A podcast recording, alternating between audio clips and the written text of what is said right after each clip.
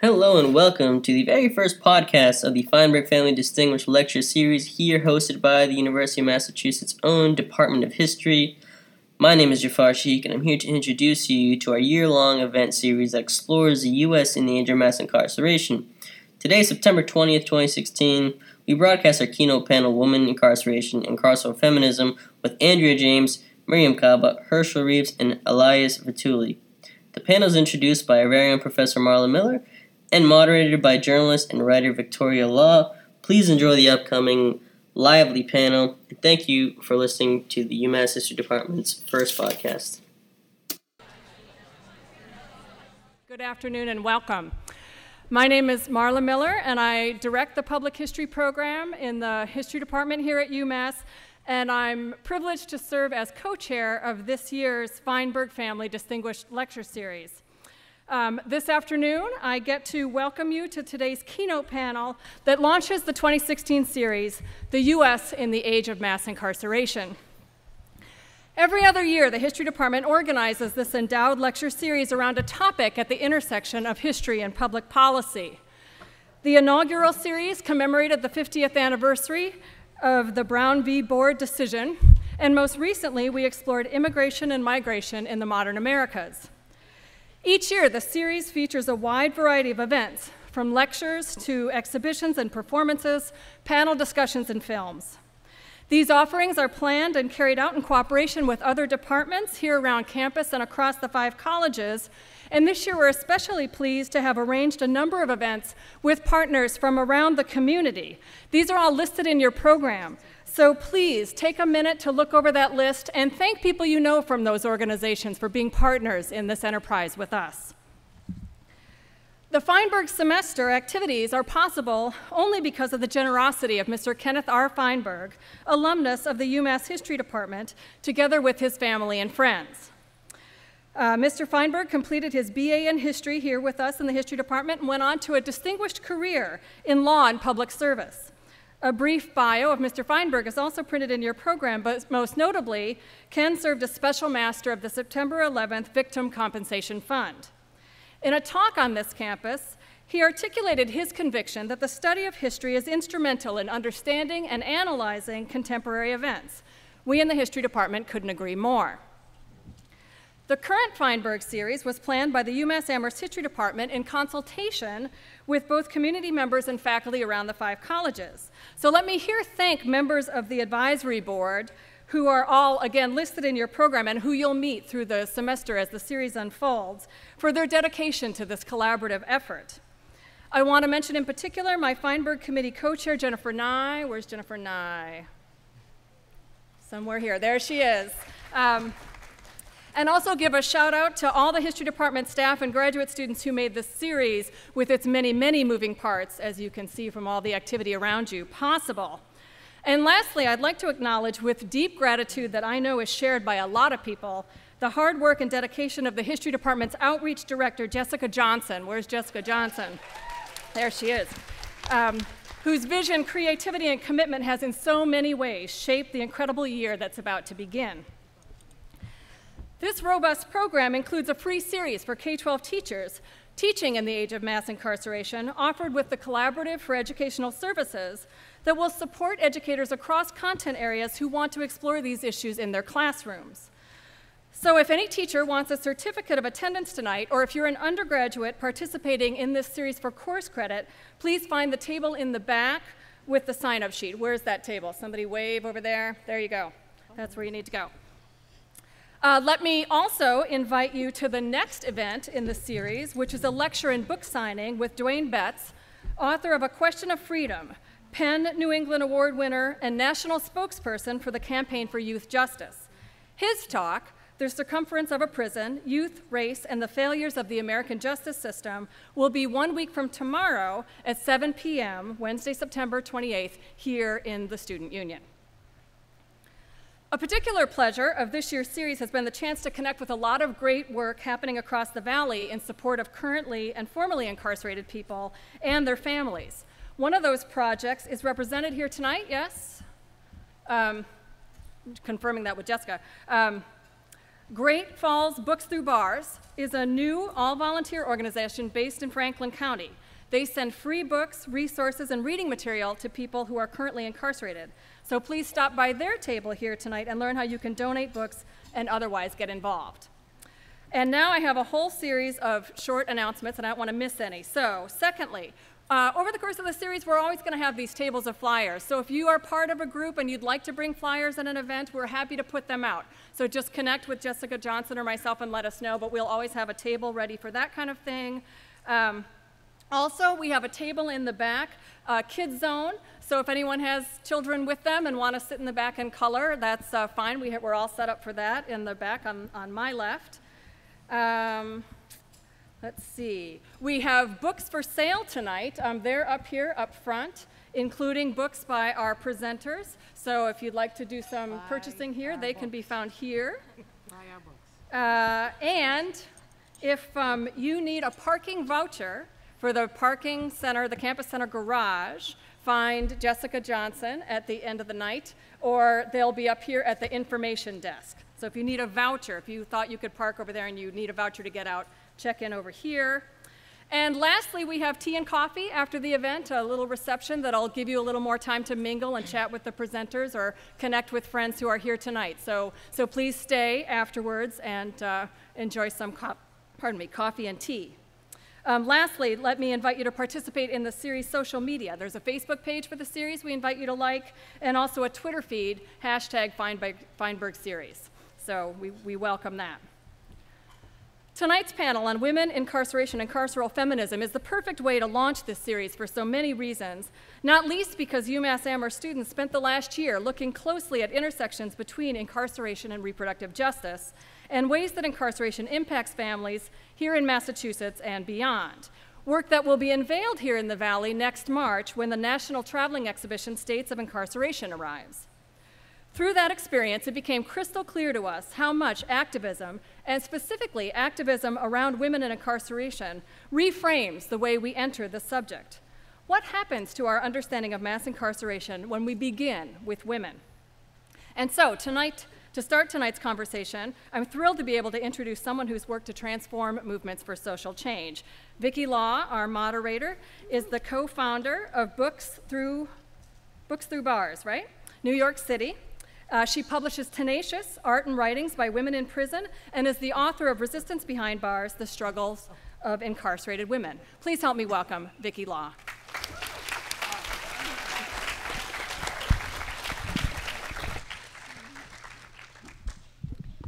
Thank you, everyone. Thanks for being here. I'm actually going to turn this over in a minute to Herschel Reeves.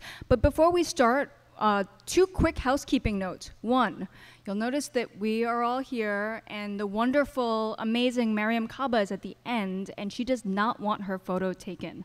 So please, please, please respect that. She's at the end, so you can crop her out of your photo, and do not take photos of her. If you have already, please delete them from your camera. The second is we have a kid zone in the back, and remember that kids' noises are sounds of our movement growing. So you can move up, you can move away, you know, but remember that those sounds are the sounds of our movement growing. With that, Herschel, take it away. Lyrical liquid verses lounge loosely on my tongue as I search for the urge to spit lines.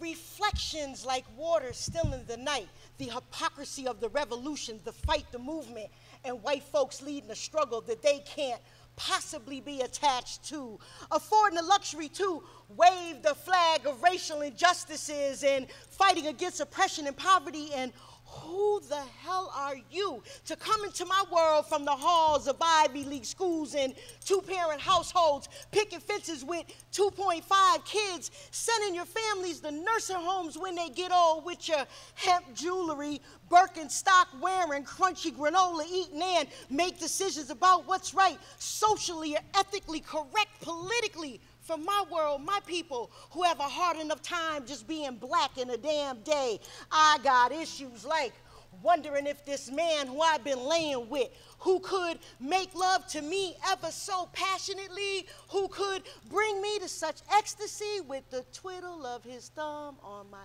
clit, is secretly desiring men and thinking about digging to sleep when he's with me and feeling like he can't share that shit with me.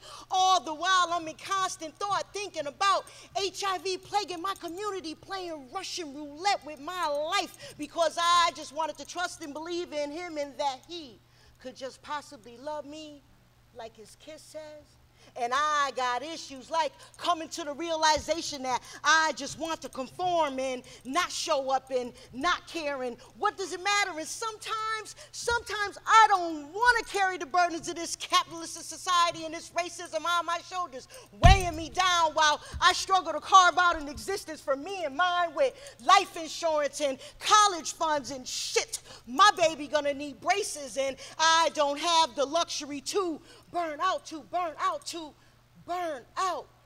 Two and a half jobs trying to make it work while you're trying to save the fucking world. I got issues like a CORI report hanging over my head, and I got issues like job security and job availability, and I got issues like trying to be a dope fiend in recovery, and I got issues like will my daughter make it in? Can I possibly ensure that she does? I got issues, need tissues. I got issues, need tissues. I got issues and need some damn tissue. I got issues like watching these fools on BET, they shaking their ass and rapping about bling bling and rims and shit and who got the baddest whip while big corporations continue to bleed poor communities and we getting high to escape the reality that we are walking around deaf, dumb, and blind, ignoring that we still slaves in our mind while the real revolution is still waiting to be televised, but remains to be seen while my brothers and sisters are selling their souls for a pipe dream. I got issues. I got issues like watching my best friend, my best friend, cling to this miserable life while a disease eats away at her in the very core of her soul. Her eyes reaching out to me, and I can do nothing but sit by and watch helplessly and wondering what's next for her and how much longer can she hold on trying to keep up her game face while fake folks offer lame encouragement knowing full well she's playing with a losing hand i got issues i got issues like having a father who I hardly know and a mother in denial and I'm trying to raise an only child and ain't nobody got my back and my baby daddy hooked on crack and living life in recovery while searching for security but watching the liberal racists with nowhere to place this hatred but I'm seeing a therapist. I'm living disease free and feeling guilty while my friends are living with HIV and I got issues I got issues. I got issues like realizing that my plight is not by chance, but by design. And the main issue is, is shit, y'all. I struggle to even show up at all.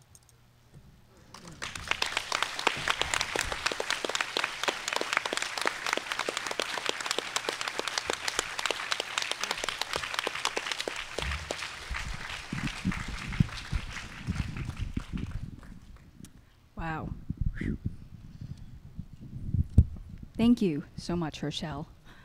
Can we give her another round of applause? That was fantastic.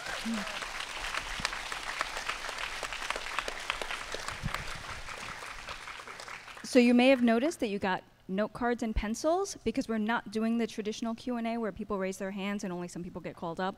So if you have a question, write it down on the note card and they'll get collected and then we'll like, you know, answer the questions that way instead of having some people raise their hands, take up a lot of time, and then other people's questions don't get answered. And a reminder again, if you have just walked in or if you just need to be reminded, even though we love Mariame Kaba and we think she's amazing and beautiful, she does not want her picture taken. So please respect that. So thank you for coming to tonight's panel. As you have noticed, it's called Women in Incarceration and Carceral Feminism. Now, what, you may wonder, is carceral feminism? So I'm just going to give you a very very brief overview, and if I start to go beyond three minutes, somebody throw something at me. Um, so, what is carceral feminism? In a nutshell, it's the kinds of feminism or the th- stream of feminism that thinks that policing, prosecution, and imprisonment are going to solve issues of violence against women. So, if only we had more police locking up more people, if only we had more prosecution, if only we had longer prison sentences or we put more people in prison. Now, for instance, to give you an example, think about the recent outcry that followed the Brock Turner's six month prison sentence and how there was a huge hullabaloo about the fact that he was sentenced to six months in prison. And think about the fact that there was legislation that followed almost immediately in California um, that proposed stripping judicial dis- discretion or the judge's ability to say, you know, maybe I won't give you such a harsh sentence um, in cases where the survivor of sexual assault was unconscious or impaired. And so that's an example, that kind of outpouring of we need harsher sentences, we need more punishment for this. And think about the fact that this doesn't erase the attack. This survivor still has to live with this attack. Um, ask yourself if being sentenced to a longer pr- prison sentence will deter other people from attacking. And from what we know about any type of harm, people aren't thinking like, oh, I'm not going to do that harm because I might go to prison and I might go to prison for a longer time rather than a shorter time. Will prison teach people not to rape? Will they teach people to respect other people's bodies, to respect women in particular? Um, and then I also want to bring your attention to a couple of articles that came out in the news recently where rape survivors who were testifying and going through the criminal legal system were actually incarcerated because prosecutors were afraid that they would not show up to testify or because they broke down in court trying to recount these memories and they were punished and locked up. So, again, when we think about this idea of whether or not more policing, more prosecution, and more prisons is going to solve issues of violence against women, we also have to ask ourselves why we're asking such an inherently violent institution like police, courts, and prisons to solve violence. Um, to give you a brief little bit of background, in 1994, the Violence Against Women Act was passed as part of the Violent Crime Control and Law Enforcement Act. So it was specifically passed as part of a huge of a huge criminalization bill. It provided $30 billion for 100,000 new police and prisons. So take a minute to think about what kinds of safety nets and prevention measures could have been created with $30 billion what could that do in your communities to make sure that people most at risk of violence or who have survived violence had what they needed to survive and thrive? Um, Two years later, in 1996, then President Clinton signed welfare reform into law, further gutting social safety nets and pushing 6.5 million people off of welfare. That year, 1996, the number of women in prison rose by 9.1%, which is nearly double that of the number of men sent to prison that year. Four years later, at the end of 2000, that number rose even higher to 91,612. Um, and as of 200, 2014, so two years ago, there are over 106,000 women in prison. This does not count the 100,000 or so in local jails, and it does not count the number of trans women in jails or prisons um, who are not in the government binary scheme classified as women. It doesn't count people who are in an immigrant detention center. Um, so, as each of these fantastic panelists speak, think about the ways in which carceral feminism, this idea that more prisons, more police, more punishment, um, is going to keep us safe, has contributed to mass criminalization and mass incarceration. Now I'm going to introduce our panels briefly. You can see their full bios in your program. Um, they all do amazing, fantastic work, but we want to hear from them and not hear me regurgitate what's in the bios. So let's start with Mariame Kaba, whom you should not take pictures of. Mariame is the director and founder of Project NIA, she, and she currently organizes with Survived and Punished, and you can find out more at that table there, and she will speak more about that. Herschel Reeves, in addition to being an amazing spoken word poet, is also the care coordinator for, behavior, for the Behavioral Health Network of the Mercy Chart program in Springfield. So she is um, native to the area um, and a hometown girl. And she is the author of the upcoming memoir Boss Broken Only Still Standing, which will be available in January 2017. Andrea James is the founder and director for Families for Justice as Healing, and a founding member of the National Council for Incarcerated and Formerly Incarcerated Women and Girls. And Eli Vitulli teaches gender studies at Mount Holyoke College and does research on trans people in US prisons. So, Andrea, I'm going to start with you. So, in what we hear about women in prison, we almost never hear about the efforts of currently and formerly incarcerated women in discussions about criminal justice. So tell us about the organizing of women who are directly impacted. Wow. Um, well, thank you. I'm deeply, deeply honored to be sitting at this particular table. Um, and I'm so happy that somebody was brilliant enough to bring uh, our, our connectivity out in the open um, of our issues. And so thank you for inviting me here. Um, I want to do a little bit of housekeeping before I answer that question. Uh, there's a petition that's here, uh, here in Massachusetts. Lois Ahrens is here in the front seat, and she is, uh, uh has the petition with her. They are trying to further restrict the visits in, uh, for incarcerated people in the prisons in Massachusetts to um, shrink who can come in to the prisons even more than, they're, than they already uh, are restricted. And there's a petition for that not to happen. And I hope by the time you leave here today, you'll have a better understanding of why this is important. But please don't leave here without signing this petition. They're on the tables. Oh, it's being passed around. Okay. And, and this is all while our babies and our loved ones are still being sniffed by dogs as they go into uh, the prisons here in Massachusetts. So we have a lot of work to do here, which is one of the reasons why uh, we started the work that we started in the federal prison for women in Danbury, Connecticut. Um, I'm a former uh, criminal defense lawyer and trial lawyer who was sentenced to serve a 24 month prison sentence in federal prison. And I'm a native of Massachusetts, native of Roxbury, Massachusetts. I come from a community that has been um, heavily under, under siege uh, uh, by the carceral state. I um, am married to a man who served many years in the state New York system and then served a 10 year drug sentence in federal uh, system. So I know it from that side of things. And then I, you know, became a criminal defense lawyer. And so I know it from that perspective. It's a, it's a lens that is. Um, very um, interesting to see this from all these different angles, personal and professional.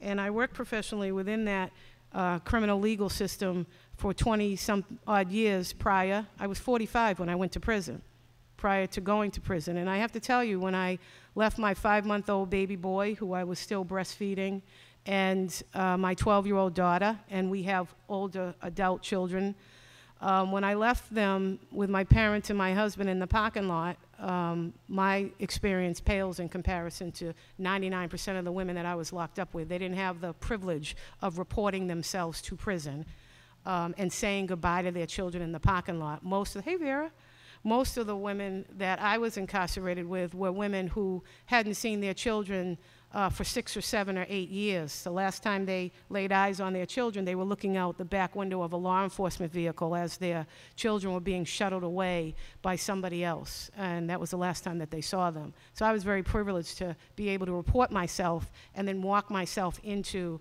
the federal prison for women in Danbury, Connecticut. But with all of that experience, both professional and uh, personal, I was stunned and I was just completely heartbroken at what I encountered when I walked into a, a, a prison at the time that was housing uh, over 2,000 women and um, crowded, old, uh, built for men, uh, very bad living conditions. But I had to manage, out of a 24 month sentence that I received as a lawyer, I had to manage to navigate through that prison for 18 months. I walked into a prison and met women who were serving 18 years and had another 18 or 20 to go if they were going to come out at all.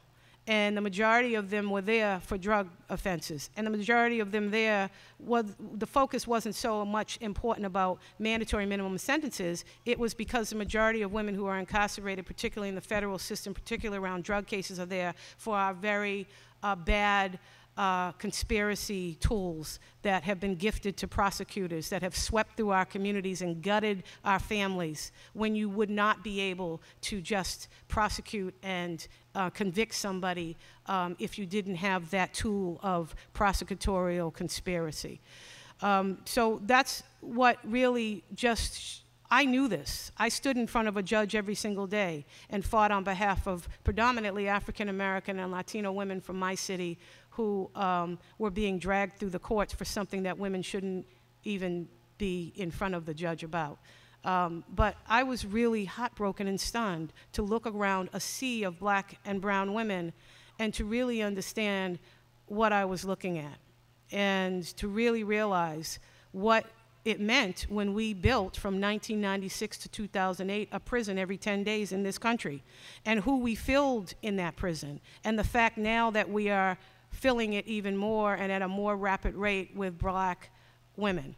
Um, so I knew right away it's what got me off my bunk with, you know, postpartum depression, with uh, leaking from every orifice still of my body as having just had a baby myself, and being completely just depressed after two years of being dragged through the mud, beaten and stripped uh, figuratively prior to coming into prison and have that happen physically.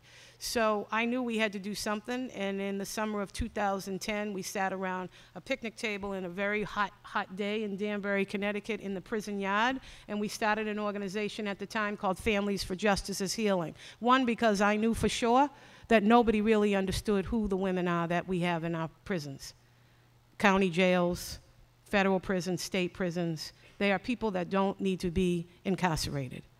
And that nobody really understood that that the general public has a very uh, skewed perception of who we are. And the second thing that I knew for sure was that that was never going to change unless those women who were most affected, those incarcerated women, were given a platform to speak from their own voices. And uh, we did that. We started that from the, within that prison yard, and that local work um, as the women from the Fed, we were from the Feds, so we were women all over the country.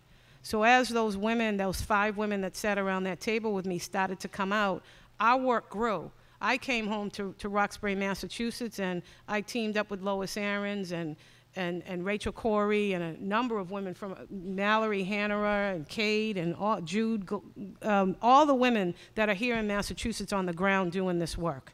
And uh, we hunkered down and started the pretrial working group and a number, a number of other initiatives to uh, reform bail, to create diversion for women, the pre, uh, primary caretaker bill, to help people understand in the Commonwealth of Massachusetts why women, uh, we shouldn't be sending women to, to prison. We shouldn't be sending women to jail. And we spoke unapologetically and advocated unapologetically on behalf of women. And we do that to this day, unapologetically. We hold that space for and on behalf of our sisters.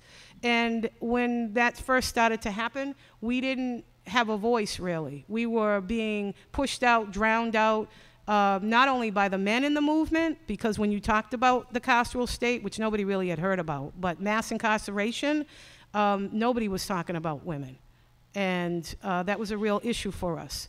And so we wanted to create that change, and we're still on the ground here in Massachusetts doing those local uh, legislative and policy initiatives to create that change. What grew out of that, though, it is what now is the National Council for incarcerated and formerly incarcerated women and girls because we were from the federal system. Our sisters were coming out and we were connecting with them in their home states, and then we were connecting with the sisters that they were connected with in Chicago, in New York, in Minnesota, in California, wherever, you, wherever we are. We're all over the country.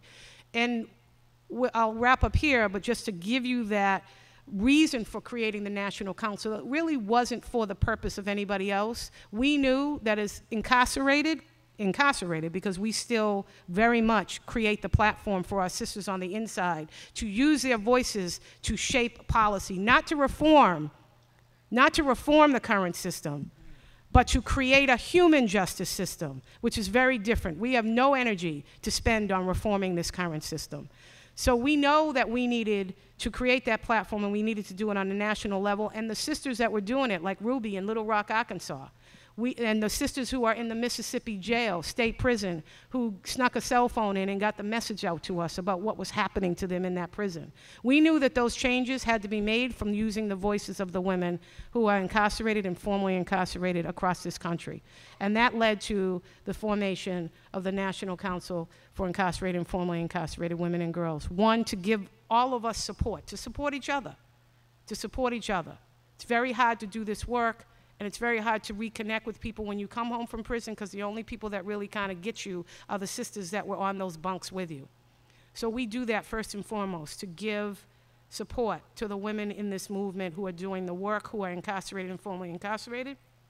And the second thing is to give support to the campaigns and the initiatives that we are all working on. One of them, very important, time is of the essence, and I know I got two minutes left, look down in front of us. Please do not leave this room without walking by and seeing the women that are here and that are listed on this thing. And I know that you're going to lose my voice, and I'm sorry, and I only have two minutes, but this is very important. President Obama, in 2014, started the Clemency Project. We have had to fight tooth and nail to have women included in that and to have them released from federal prison. We're making a difference okay? So all of these women here are serving unconscionably long sentences. Ramona Brant, we just brought her home. Alice Johnson, we just brought her home. Michelle Miles, we just brought Michelle Miles home. Angie Jenkins, Angie Jenkins just came home. Josephine Ledesma just came home. And last week, last week, our baby girl sentenced, sentenced to federal prison at the age of 19, in prison for 22 years. Danielle Metz, baby girl from New Orleans, how many days ago? Last week. Just came home. When we ask for your support and why it's important for incarcerated and formerly incarcerated women to have the platform to use their voices to create the change, it's because right here, we know what has to happen. We are the experts. We are the experts. We know where the work needs to be done and who, how, what we need to do to get it done. And we only have a small window of opportunity. President Obama is leaving office. When he's gone, this is real. These women are real. Angie Jenkins is sitting at home right now. Ramona Brant, Michelle Miles, they were in prison serving life with no parole for drugs. And all of these women are doing that right now, still inside prisons that they have been in for decades already. They all have 20, 15, 25 years in. We are the only people that are going to make sure that we get them home. Write their names down, take pictures of them, and make sure you contact the White House, the Justice Department, and if you go to Can Do Clemency, Can Do clemency. All of our petitions are on the Can Do Clemency website. Please support us. This is real. And when we all join our voices, I do this every week in a different city and I ask for the support. If we all join our voices, just like Ramona and Michelle and Angie and Ledesma and uh, uh, yes, everybody got to come home. We need, these women need to come home. They will spend the rest of their lives in prison. All right, sorry I went over my two minutes. I don't mean any disrespect to the other panelists. Thank you.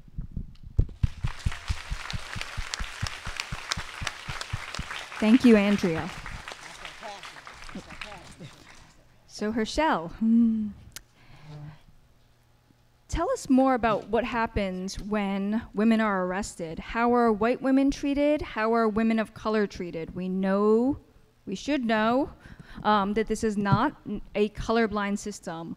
Who's offered an alternative? Who's not offered an alternative? You know, what happens? All right, so first I'd like to thank you for having me with these other esteemed guests to be a panelist to speak on this subject. And I can only share from my experience. So, um, my first um, introduction to being incarcerated was in New York City in Rikers Island. And so there's 1,500 women 15 to 1600 women at any given time in Rose M. Singer Center in, um, in Queens. And um, the conditions were deplorable. But what I found when I went to prison that the majority of the women that were incarcerated were women of color for low level drug offenses.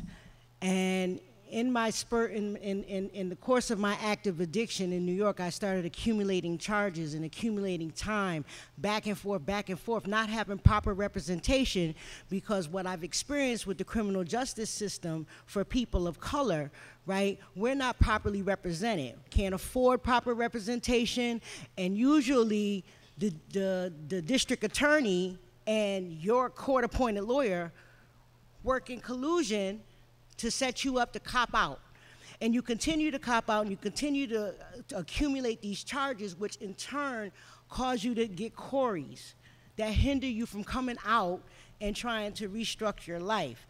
And in the course of all of, of, of, active addiction, because that was the real issue that was going on for me and many others, is that we struggle with the disease of addiction, finding no way out in communities where there's no employment, you don't have a formal education, you come from um, impo impoverished, impoverished um, homes, no parents, so you continue to dismantle the fabric in the community when you send women to jail for nonviolent offenses.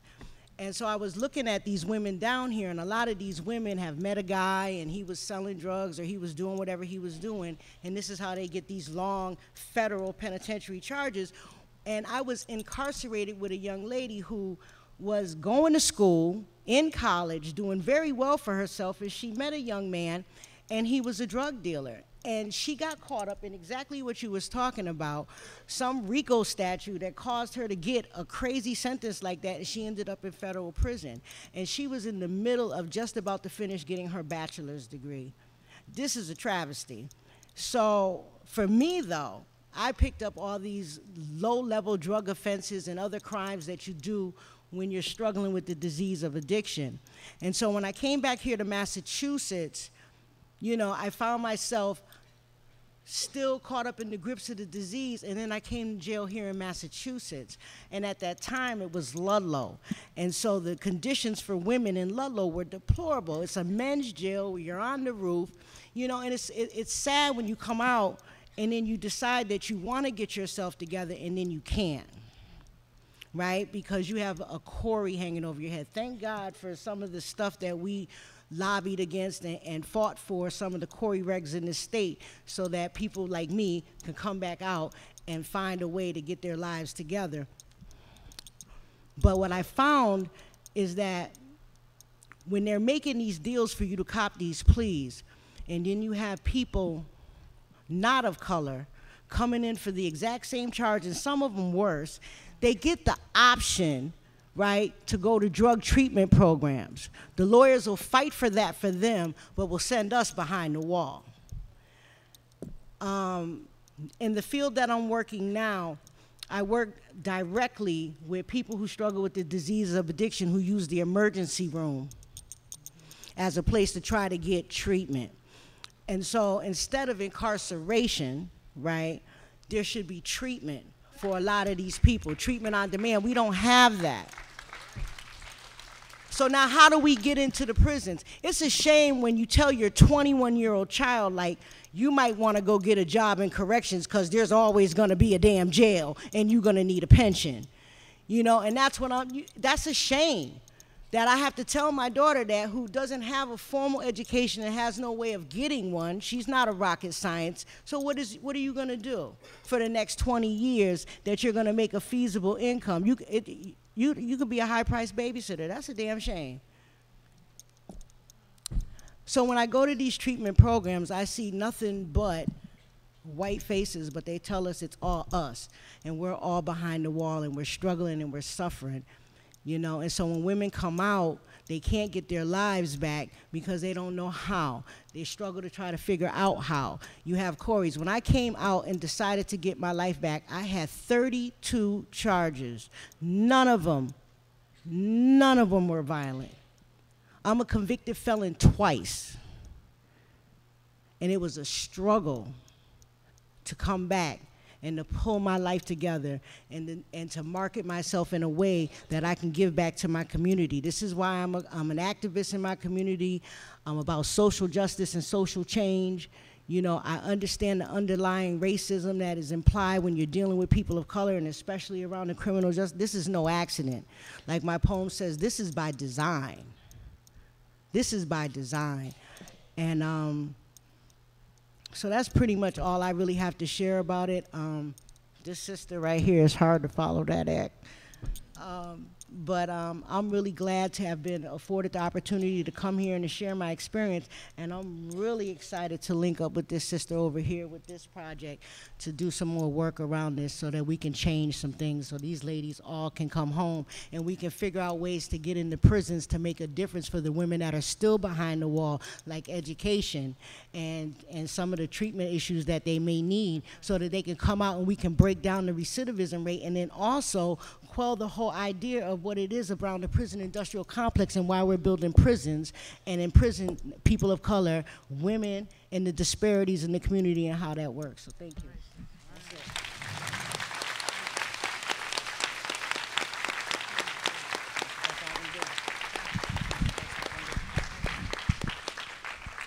So, Mariame, and a reminder to the audience some of you came in late please do not take pictures of Mariame, either when she's speaking or when she's just sitting there. I told you I was going to tell people. Um, you can take pictures of other things, like all of these women that need to come home while Mariame is speaking, if you must take pictures. So, you've been working with Survived and Punished, and you've been organizing with Survived and Punished, and you're working on the campaign to free Bresha Meadows. So, can you tell us more about the heartbreaking circumstances, story of Bresha Meadows, as well as efforts to free other domestic violence survivors criminalized for self defense. Sure. Um, thank you all for the invitation to be here. I feel really honored and privileged to share the stage with everybody who's up here. I have so much respect for them and their work.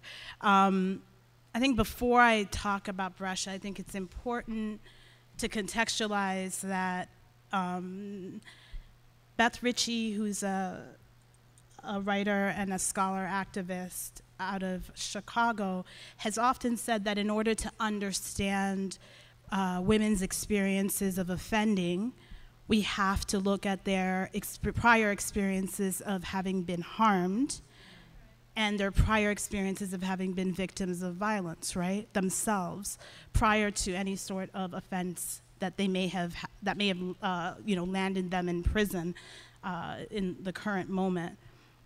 I think that's important. I think the second thing that's important is that when you you have to look at what women's experiences, women and gender nonconforming people's experiences is with the prison as a whole to understand the prison. What I mean by that is that for women, mass criminalization is as important as mass incarceration. It's not just that you find yourselves behind bars, but it's the arrests that make it then difficult for you to be able to do anything with your life that criminalize you, that push you into having to do certain things to survive, which then lands you within the prison system. So while the title of this panel is about incarceration, I want to kind of make the push that we start thinking about mass criminalization as the lens through which we understand this problem because there are so many collateral consequences to being criminalized that don't involve being behind bars. And yet you are behind bars in a kind of not just figurative way, but the cage has been extended into the community in a completely different way. So the prison is a big place. And as somebody in the 1960s used to say, America is the prison. And if you think about that, then that makes you think about the world differently and it asks you to have different kinds of solutions to the problem. So I wanted to put that out there uh, you know, to contextualize our conversation about women, gender nonconforming people, and criminalization, incarceration, and you know, carceral feminisms. Part of what has happened that cannot be blamed only on the feminists of the 1960s and 70s. Yes, who did a lot to make sure that we understood the value and the importance of valuing women's lives who were victims of violence, who put domestic violence and rape on the map, made it public issues rather than private issues, many of whom I look up to today as people who went into this with an idea of what they thought they were doing. All, away, all along the way, though, there were people arguing, even in the 60s and the 70s, that feminists should not be partnering with the state. Right? And the reason we shouldn't be partnering with the state is because of the emancipatory violence of the state in and of itself. The state itself is violent, and collaborating with the violence of the state then makes us part of that collusion of the violence that continues in the lives of particularly marginalized people. And people warned at the time that getting into a process where we were collaborating with the state would mean that the most marginalized would then get targeted by the state. And hence, here we are now in a situation where domestic violence survivors and rape survivors are themselves finding themselves incarcerated, put in jail, quote, for their own good. And what that means is that, you know, we never challenged the idea that the state would protect us, right? What we should have been challenging was state violence as connected to the interpersonal violences and displacements that state violence causes. That should have been the fight all along, and people were fighting it. They just lost. They lost. And of course, it makes sense they lost. Because to partner with law enforcement means that you get subsumed to their agenda. You can't keep your agenda when you're working with the cops. The cops have their own agenda. And your little life is not in any way a match for the resources and power and legitimacy they have in the country. So we, I just wanted to say that in advance to let you know that now we have survivors of violence who are locked up in various prisons around the country for doing things like defending themselves against violence that was put against them, or criminalized for the survival techniques that they used in order to endure the violence that they were experiencing, whether that was addiction, the fact that their children were taken from them as failure to protect, the ways in which the state has now intervened in all of our lives. It's always interesting to me to think about how the right constantly talks about the, the need to basically drown government in the bathtub, right? Like to basically kill government. That's what they want to do. But what has happened actually through, in part, their collusion is that the state has not retreated. The state has actually expanded in all of our individual lives in a way, but they don't care about that as long as it's not them. They care about the state having full control of marginalized people because they don't give a fuck about marginalized people. They want freedom for themselves and not for the rest of us. And what we need to be pushing for is for freedom for all of us at all times, right? So, yeah, it's important. And we have to make those connections in real ways, otherwise, we're going to keep losing. So, I wanted to talk about Bresha Meadows in that context because Bresha is, was 14 years old had suffered through watching her mother be pummeled, humiliated, assaulted, verbally attacked, emotionally abused for most of her life. And at 14 years old, Bresha was afraid. 13, she was afraid. At 12, she was afraid. She tried to get help. She ran away from home, went to her aunt's house. Her aunt is a police officer. The cops came and took her back to her father and interviewed her in front of her father to talk about what was going on in the family, right? Completely ridiculous. At the end of July, on July 28th, Bresha killed her father while he was sleeping. She shot him. And her mother says that it was because her father had been particularly abusive in the week before and had basically threatened to kill them all. She took matters into her own hands and decided to kill him before he could kill them. And we know for a fact that in domestic violence situations, people do kill their partners, right? People do die as a result of domestic violence every single day. At least three, if we just look at women, are killed in domestic violence situations in this country. So it's real. She, her fear was legitimate. She's found herself in Warren, Ohio, locked up in a juvenile detention facility, waiting for the prosecutors to decide whether they're going to charge her as an adult on a first degree murder charge. This little girl turned 15 in jail in August. And she is now potentially facing the rest of her life locked up behind bars for being a survivor of violence who used violence to survive. And so I'm part of a fledgling new defense committee that is um, partnering with people in Warren, Ohio, organizers in Warren, Ohio, to try to pressure this, uh, the prosecutor to drop the charges against her and release her. I think that it is no coincidence that she's a black girl. I don't think it's a coincidence. And I don't think it's a coincidence when we understand that black women who save our own lives are punished severely. And that is because of a history that has existed in this country from the time we set foot here against our will, that people believe black women have no selves to defend.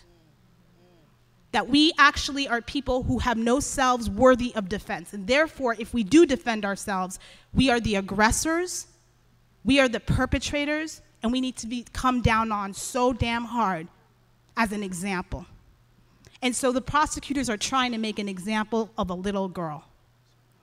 And I say that we have the we as a community cannot allow them to disappear this child. We will not stand by while they try to disappear this child.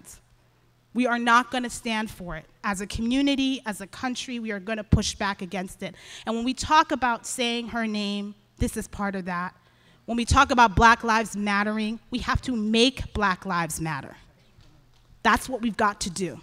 And the process of making Black Lives Matter is fighting like hell for each and every black person we know on a regular basis. It's important to do. So I'm just going to end by saying that I really hope on two days of action that are coming up on October 5th and 6th, we are looking for people around the country to take various actions in support of Bresha, to free Bresha. There's a handout on the table over there that some of you may have already taken, and if you haven't already, please do. If there aren't enough for you, I, I would I invite you to check out our website at Free Bresha Meadows.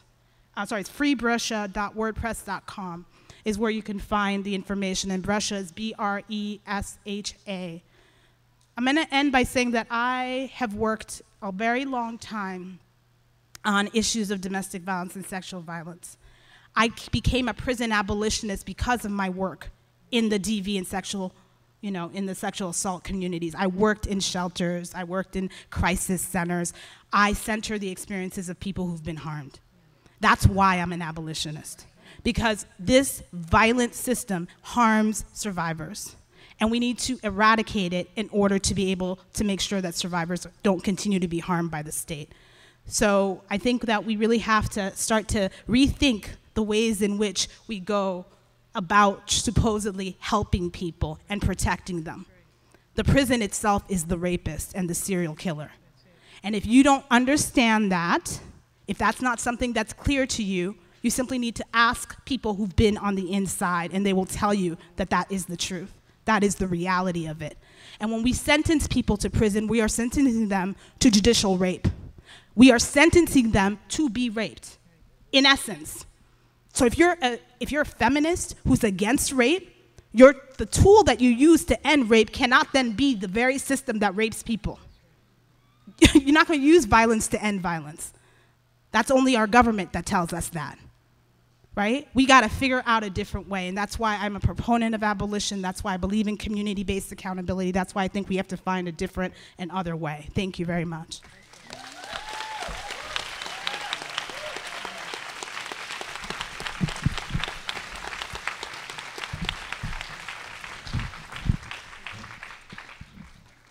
So, Eli, we have heard from these amazing three panelists.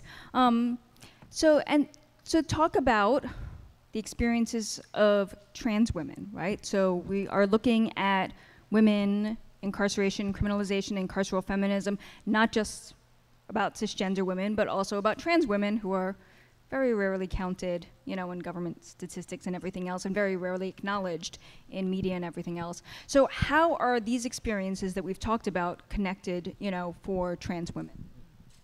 Um, I want to reiterate saying that it's an incredible honor to be on this panel, to share this space with all of you, to learn from you. Um, so thank you for being here.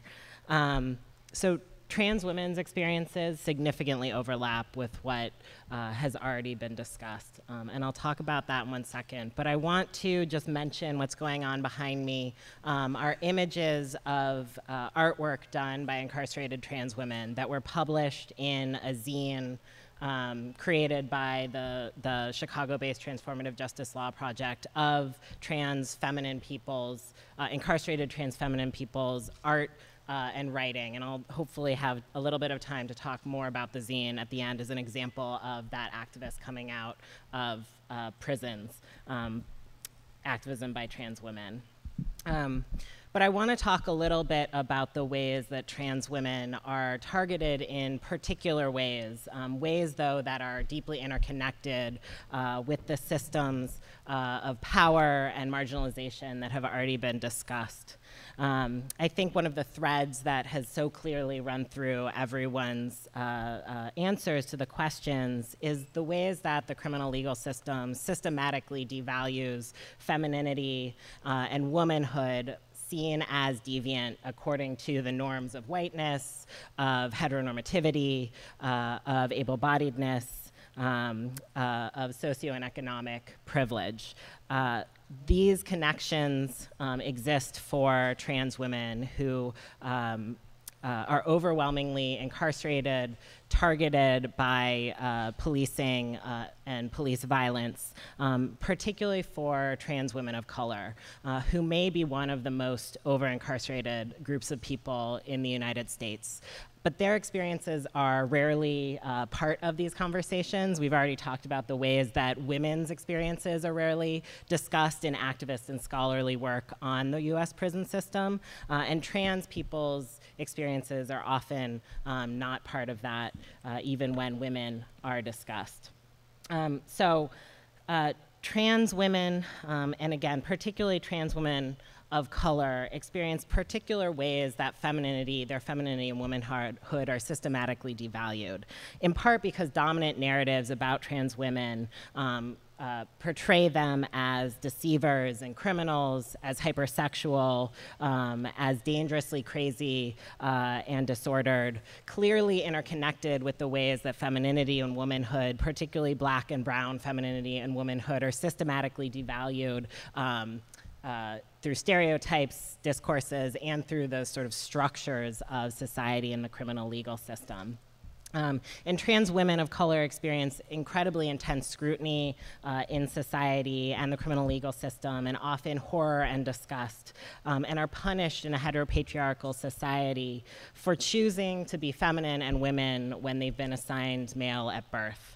Uh, white supremacy, as has been discussed by my co panelists, not only exposes trans women uh, to greater marginalization and heightened scrutiny, but amplifies the negative effects of these, these negative narratives and constructions uh, as they intersect in key ways with those controlling images of non trans women of color.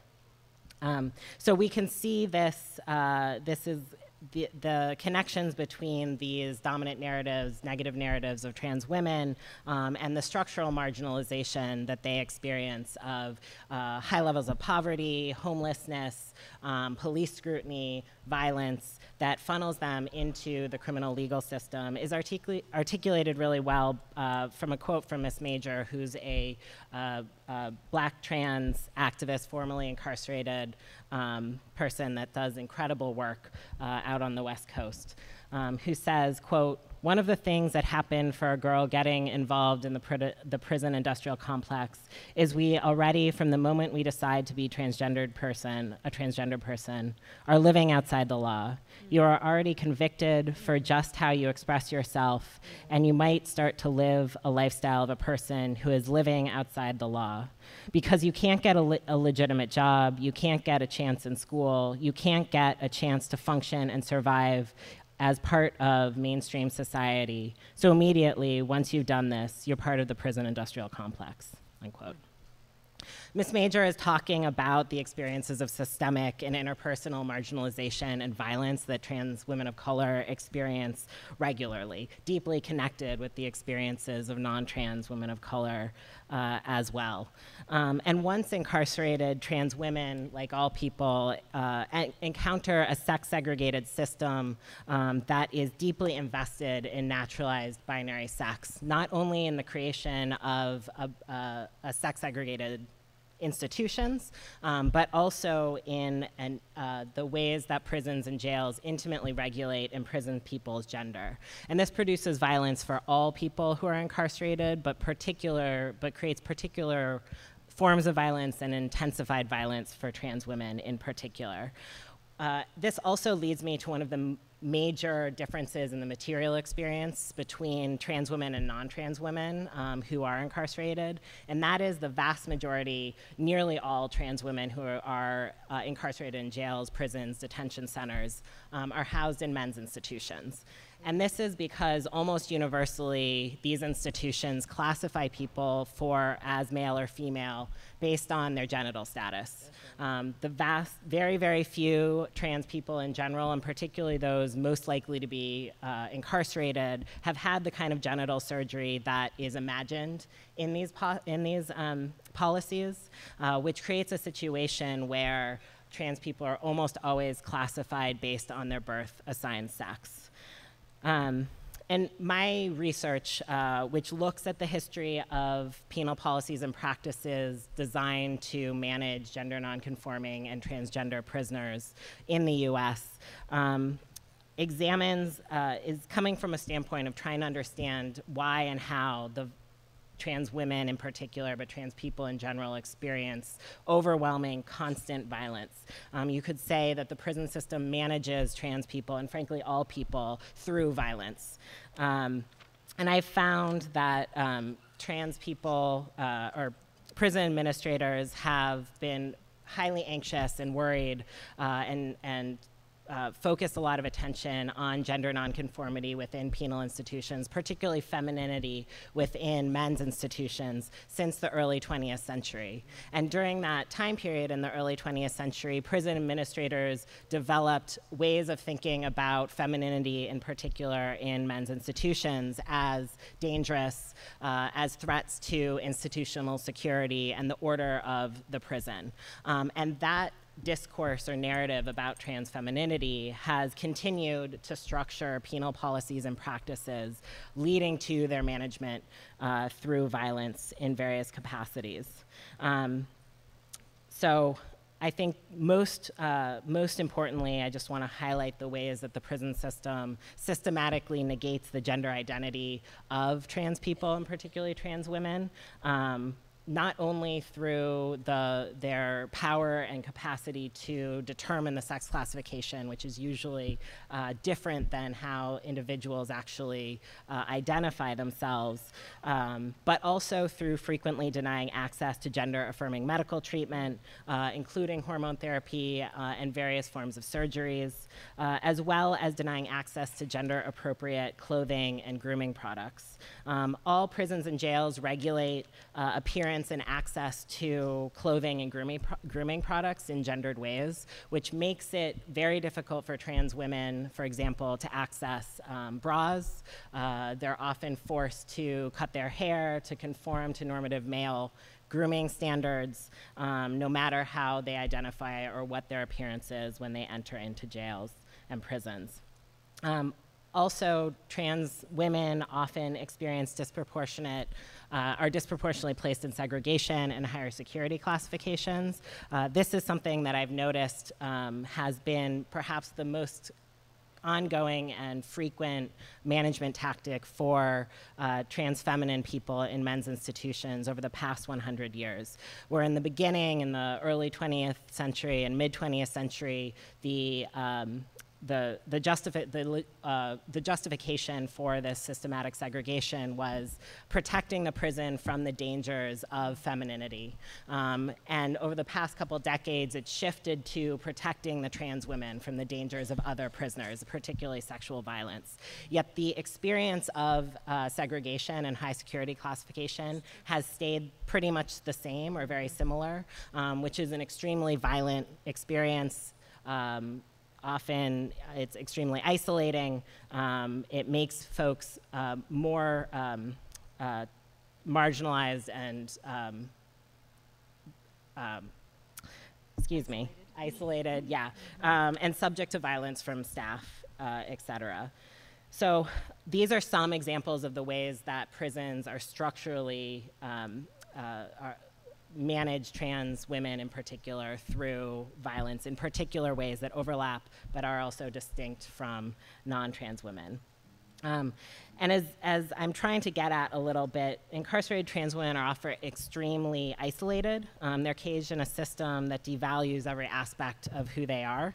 Um, and again, they're often marginalized from the work that, that is shining light on what is going on in the prison system. But there has been activism by trans women, uh, trans feminine people, and trans people for many decades, um, making similar critiques that I have been making and that um, we all have been making of the prison system um, that is often obscured, but is becoming more and more visible through the work of folks like Miss Major, especially Miss Major. Um, and so I want to just quickly talk uh, really quickly about the Zine Project as one example of a piece of uh, activism coming from incarcerated trans women. So this zine is, I think, somewhat unique um, in the sense that all decisions that were made for, um, about it were made by a small collective of trans women, three of whom were incarcerated while they were making these decisions.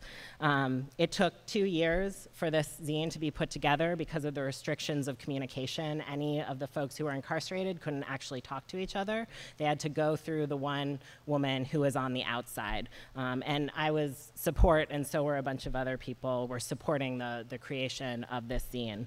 Uh, we received 150 submissions from 46 people in 15 states. Um, this was the second volume that I'm talking about of this. Uh, and I just want to say briefly some common themes that came out of the art and the writing um, of the folks who submitted was love. Uh, and I think you can see that in the images, um, which are all expressing love and valuation for trans femininity that is so regularly systematically devalued, particularly within the criminal legal system, um, community, uh, in collective action and support. And so I'm probably over time, but I really, really want to just uh, give, share with you one quote from the Zine Collective um, about this project and about sort of their approach to it. Um, so they say, quote, the zine consists of, of strengths, pains, tragedies, sorrow, loss, happiness, and victories of trans folk who know life on the inside. This zine is for everyone who wishes to learn, enjoy, support each other, challenge misconceptions of trans people and people who are incarcerated, and abolish our oppression in prisons and on the outside. It is an avenue for which transgender people have the chance to speak for ourselves, take a stand, and say enough is enough, to share the truth of our realities with each other and with the public at large, no matter how much the state tries to hide us. We believe that we all, together as a collective whole, can accomplish great things, that a twig alone is easily snapped, but an entire faggot is unbreakable. Yeah.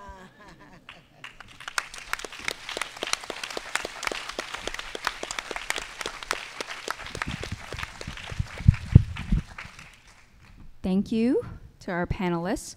So you may have noticed that you had index cards and pencils, and hopefully some of you wrote questions down. If not, take a minute to do so if you do have any questions.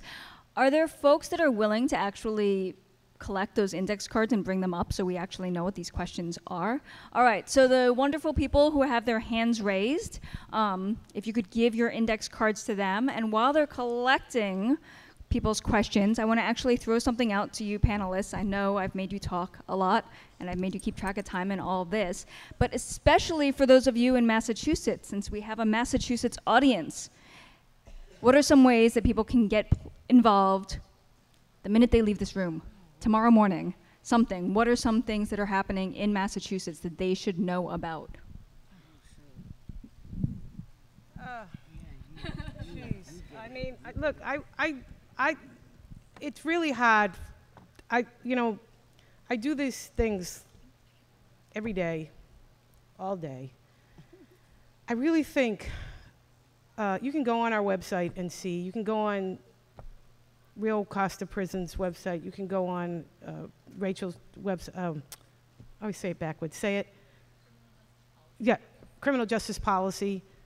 Um, to get information about local, it's all the same, right?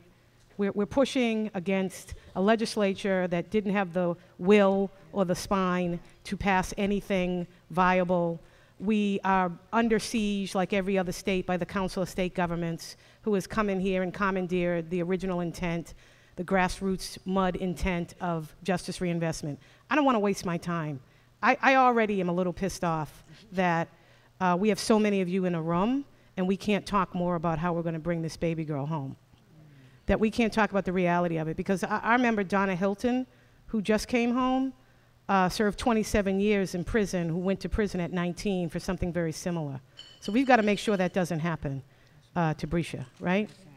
Um, so I, I really want to use my, the rest of my two seconds, and I'll shut up after this, to really encourage everybody sitting in this room to no longer, as you leave here, be complicit. The system that currently exists in this country that is a racist, corrupt system only exists because we have not stood up and said that we are not going to allow this to go further any longer. And unfortunately, the majority of the people that are most affected, that are locked in these prisons, that are locked into increasingly criminalized communities, where the prison walls have expanded into our streets and our neighborhoods, um, aren't, aren't, we're, we're not enough people in this country to really take a stand. So if you don't understand that you have to stand up and, and ask what needs to be done and actually, damn it, do it, then you are part of the problem and you are holding this in place. We are well beyond talking about individual pieces of legislation. It's the same shit that we have been cranking out session after session with lame ass legislators who are too afraid to push against whoever has the kiss the ring to pass the stuff that needs to pass. I want to talk about people, human beings in this country who are willing to stand up and say, you know what? This has to stop. And what do you need us to do? What do you need us to do to bring it down?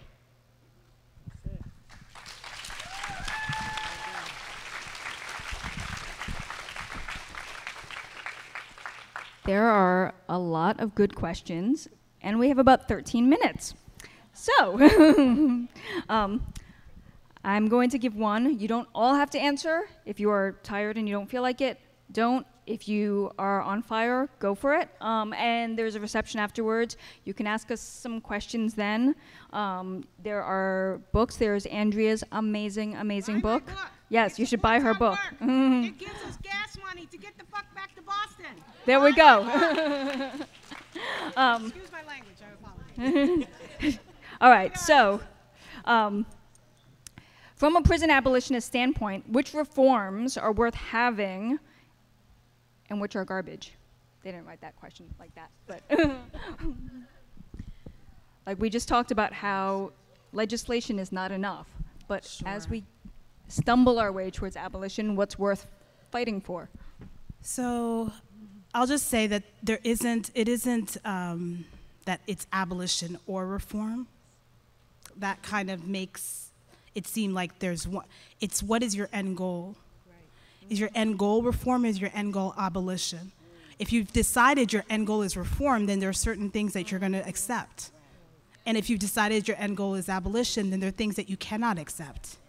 And uh, particularly if you're thinking about reforms, I, I like the Gorz's uh, conceptualization of reformist reforms and non reformist reforms. If you're on the path to abolition, you want non reformist reforms. Reformist reforms are the kinds of reforms like body cameras that actually expand the power of the state and give money to the police when what you want to do is actually erode the power of the police if you're taking an abolitionist stand, yeah? You're not, you know, the, the camera is pointed at you, not at them. I mean, the idea that somehow that is going to end police violence is ludicrous, hilarious, and pathetic. And the fact that liberals are on the bandwagon of doing this tells you everything you need to know about liberalism, right? It's a huge, huge problem for us right now in this historic moment that body cameras are being positioned as the reform that's going to actually end violence. Hilarious. Hilarious in a bad, sad way. Um, so you don't want reformist reforms. You want non-reformist reforms. You want reforms that are going to get you to be able to shrink the, the reach of the PIC. You want to shrink surveillance. You want to shrink the power of police. You want to shrink prisons. So any reforms that close prisons, let people out, and then reinvest that money in the community is the reform you should support. I mean, it's pretty simple. I mean, I don't understand. Like, it is not rocket science. Any reform that does not let people out, that keeps the place going, is not a reform you should support. If you're trying to look at police reforms, there's a piece I wrote that said police reforms you should always oppose. And the list is not long. It's pretty easy. You should ask yourselves questions. Is there more resources going into the system? Yes? Don't support it? Are you in a position where you are expanding the net and including more people now in that net? Don't support it. These ideas of these alternatives to incarceration are, in many, many instances, actually widening the net, criminalizing more people and keeping more people in electronic cages. We should not be in a position right now where we're all trying to push for electronic monitoring without thinking what the hell that means. Those are shackles on the outside that are going to be very hard to get off people and make it impossible for people to find jobs, therefore, returning them to the position that they were in in the first place, where they then have to commit harm and crimes in order to survive. So it, it's pretty much, you know, it is actually not difficult. Any policy that is out there right now, if you're thinking about policing in particular, that does not reduce people's contact with the police is a policy you should oppose. The way that we're going to end police violence is to end our contact with police. It's just it. I'm sorry. I know people have grand I know people have grandfathers that were nice people and cops. this is not about them and you.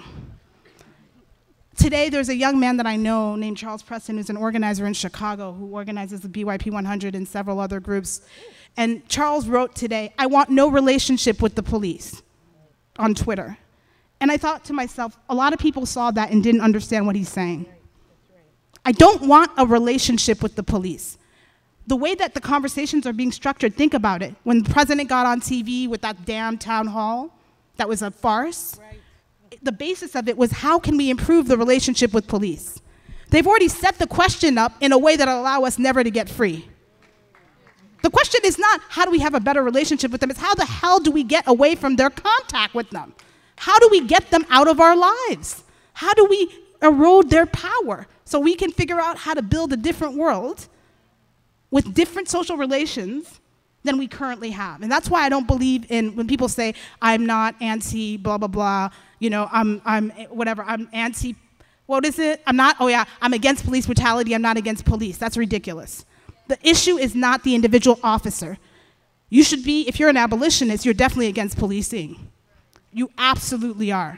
There's no way around it. And that's why we should be talking more about policing than we should talk about the police. Because when we start talking about the police, people think about their grandfather and their dad and their cousin, and they say Charlie's a good guy. I'm not arguing with you about Charlie.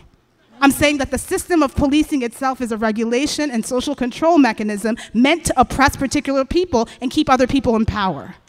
If you understand that that's the, that is what it is, then you can't be arguing with me about individual officers. I don't care. I do not care about Uncle Charlie. I don't. And you all have to start saying that too. I don't care. Uncle Charlie is probably super nice. And we don't care about him.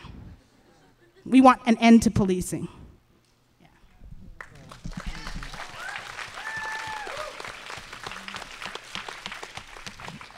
So, Mariame talked about alternatives that widen the net and are, you know, basically turn us into open air prisons and cages. And this leads us into a burning question several people seem to have, which is if we're talking about prison abolition, what are some non net widening, non criminalizing alternatives? What does community accountability? What is transformative justice? What does actual work around this look like? Okay, so I, I don't, I don't want to, okay, yes I do. So um, I want to just go back uh, because that question's being asked again and we've heard um, and, and some points must, might, have, might have been missed. What we're talking about is um, creating uh, those communities from within our communities, okay? So all of the things that we're um, currently that that are being discussed within the state as far as reforms are not things that are ever going to get us to a space that is not widening that net, right? So if you ask the people from within the communities who are trying to push back that those walls and to create a community that doesn't include police. Only we really are the ones that understand what that means. Because you, you might sit out there and ask that question again well, what does that look like? Well, it looks like figuring out from within our communities, because even if you call the police, the woman has already got her, is beaten up. Right? The domestic violence has already occurred. Right? Um, and all that's left is for some police to come in and create further harm, right?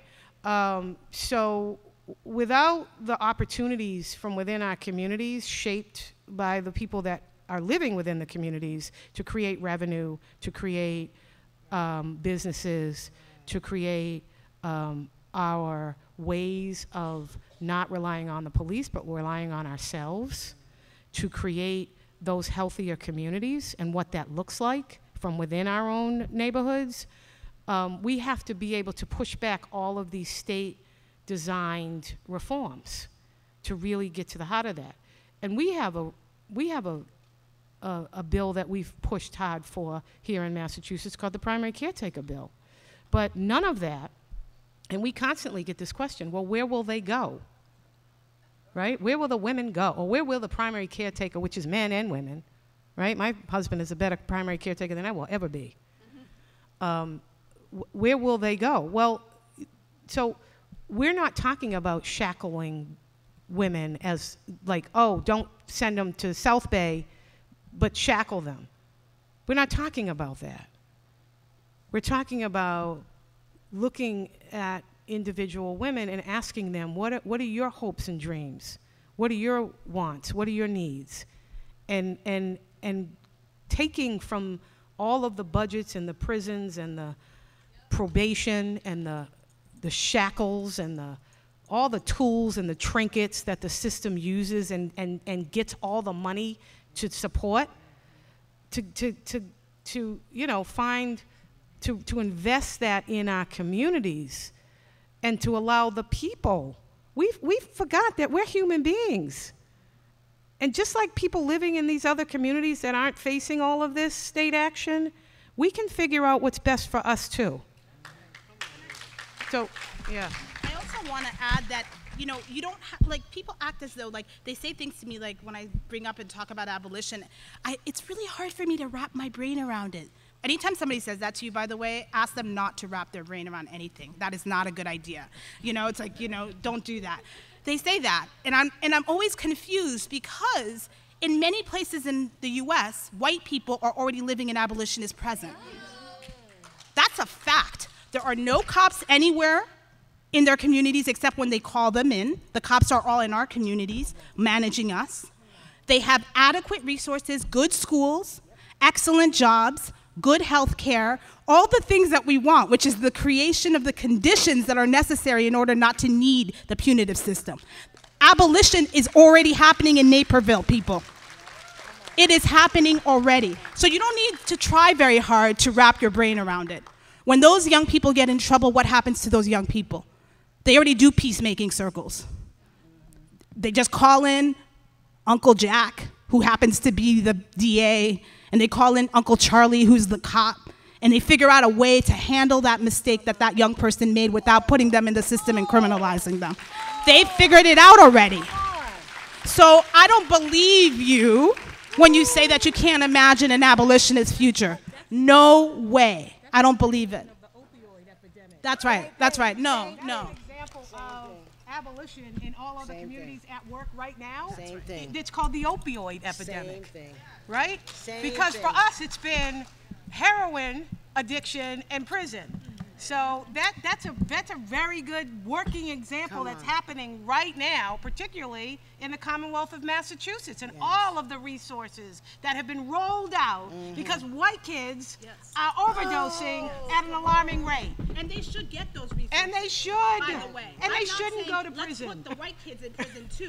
Right. That's not my No, idea no. of freedom. Yes. Right. All right. I'm just saying we we have models. We know what to do. Right. The question is, why don't we ever do that for people of color? Thank you. Why don't we ever do that for trans people? Thank you. Not, not that you we can wrap your brain around anything. We know what it is now. That's right. Thank you. That's right. I think that is an excellent question to end on. Eli and Herschel, do you want to add anything Nope. to this? I'm good. Are you sure? Hmm? All right. Can we give another round of applause to these amazing, amazing panelists? Ooh, I'm on fire. This y'all got me on fire. I'm ready now. I'm ready. I'm ready. Y'all good. I know all your information. I need all your information. I'm on fire now. Thank you. What an honor. What a privilege. Thank you. And before you go, you should definitely check out, if you have not signed this petition, Petition you should. Um, there is information about Free Bresha at that table. Andrea James's amazing, amazing book, Upper Bunkies Unite, is on this table. Um, there's copies of the zine Tenacious Art and Writings by Women in Prison, Trans Women and Cisgender Women in Women's Prisons. There, um, all proceeds go to send copies to women in prison. But if you do not have a woman in prison to write to, there are addresses listed there as well, so you can connect with somebody inside and maybe be a little bit of a lifeline for somebody. And thank you so much for coming.